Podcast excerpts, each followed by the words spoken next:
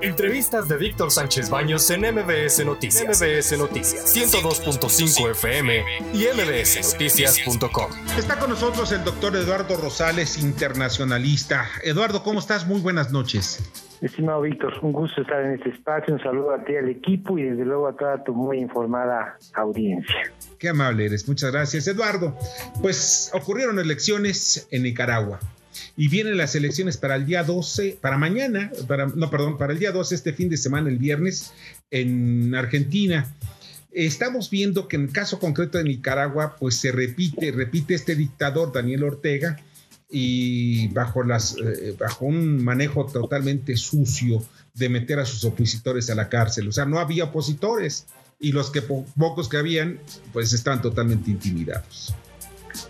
Estimado dijo, pues lo que lo que nosotros eh, vimos, de lo que fuimos testigos, es que podríamos denominar crónica de un fraude electoral anunciado. Porque lo que lo que vimos es una auténtica farsa.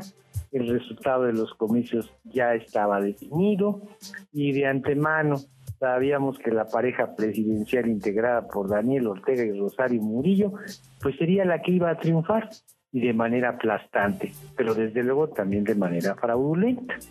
Yo señalaría brevemente que pues en, Nicaragua no hay equilibrio de poderes. Eh, el poder ejecutivo domina el legislativo, el judicial, el electoral, además de los medios de comunicación. Además tiene un contubernio, ¿eh? hay que decirlo, con las élites económicas y militares.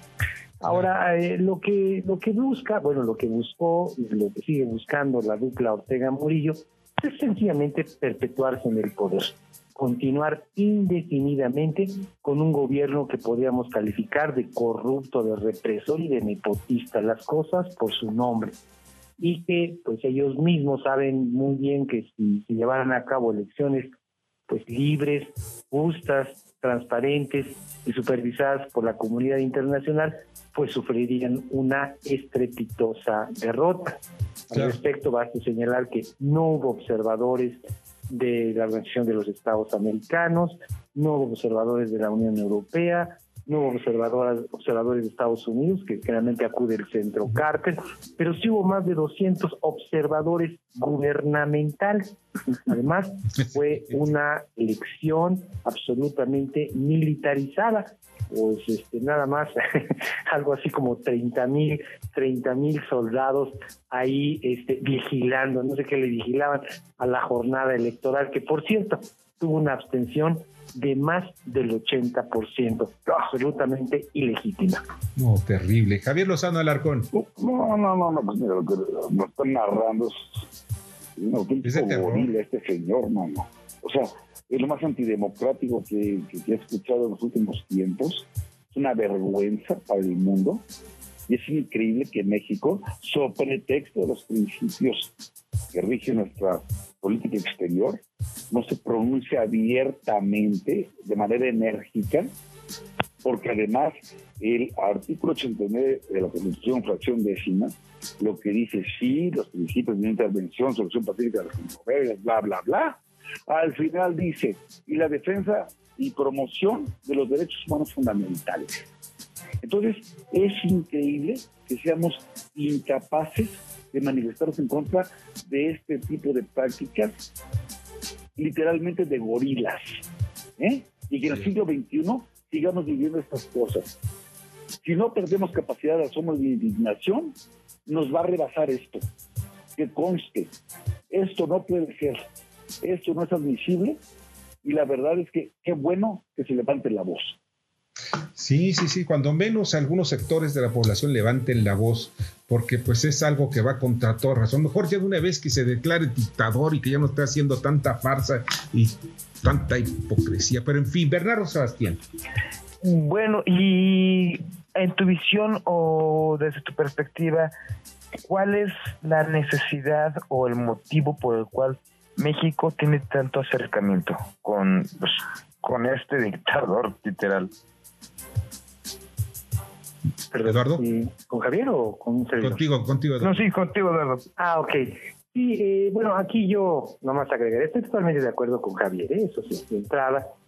Y yo agregaría un elemento antes de, antes de responder la pregunta, que además fue eh, una, una, una flagrante eh, violación a la Carta Democrática Interamericana. Exactamente. Porque no hubo misiones de observación electoral. Y aquí esta carta establece pues, que tienen que celebrar elecciones periódicas, libres, justas y basadas en el sufragio universal y secreto como expresión de la soberanía del pueblo. Entonces digo, aquí está esta situación. Por lo cual, pues calificamos a este gobierno de pues eh, una absoluta dictadura. ¿eh? Así hay que llamarle las cosas por, por su nombre. A mí también, repito antes de, de contar la, la, pregunta de, de, Bernardo, a mí lo que, lo que me, indigna sobre todo es que esta dupla Ortega Murillo es una de las familias más ricas de ese país. Fíjate, mamá. Eh, eh, eh, hay una docena de familias que detentan el equivalente a tres cuartas partes del Producto Interno Bruto.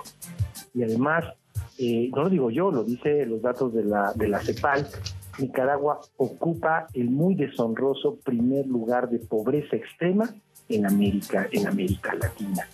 Y bueno, además de una población que que está enfrentando una crisis económica agudizada por la pandemia, por el cambio climático y encima de todo, incertidumbre política y represión ejercida por los cuerpos policíacos militares. Y sí, ahora vamos a la, a la otra parte de manera muy breve. Hay muchos gobiernos de la región pues, que francamente se hacen los disimulados, ya lo señalaba muy Javier. Entre ellos, digo, muy penosamente, el, el, gobierno de nuestro país, que además en este momento está ocupando la presidencia del Consejo de Seguridad de la Organización de las Naciones Unidas. Pues tiene una, una, una responsabilidad mayúscula y no hay un pronunciamiento claro, contundente, específico y directo. Aquí me parece que hay una, pues, uh, eh, que podríamos decir a lo mejor hasta una afinidad ideológica con ese país y con algunos otros, ¿no? Como por ejemplo el de Venezuela, que bueno, hasta felicitó, bueno, es un equivalente al reconocimiento de esta historia absurda y fraudulenta, ridícula, del dictador Daniel Ortega. Es terrible todo esto que está pasando. Pero en fin, Eduardo, te agradezco muchísimo que nos hayas acompañado esta noche. Un abrazo para ti, estimado Víctor, para Javier, para Bernardo y por supuesto para toda tu muy informada audiencia. Qué amable. Muy atinados comentarios, Eduardo. Muchas gracias. Qué amable. Un abrazo. Otro para ti, que la pases muy bien. Muy buenas noches. Eduardo Rosales, internacionalista. Escucha a Víctor Sánchez Baños en MBS Noticias. MBS Noticias 102.5 FM y MBSNoticias.com. Lunes a viernes, 9 de la noche, tiempo del centro de México.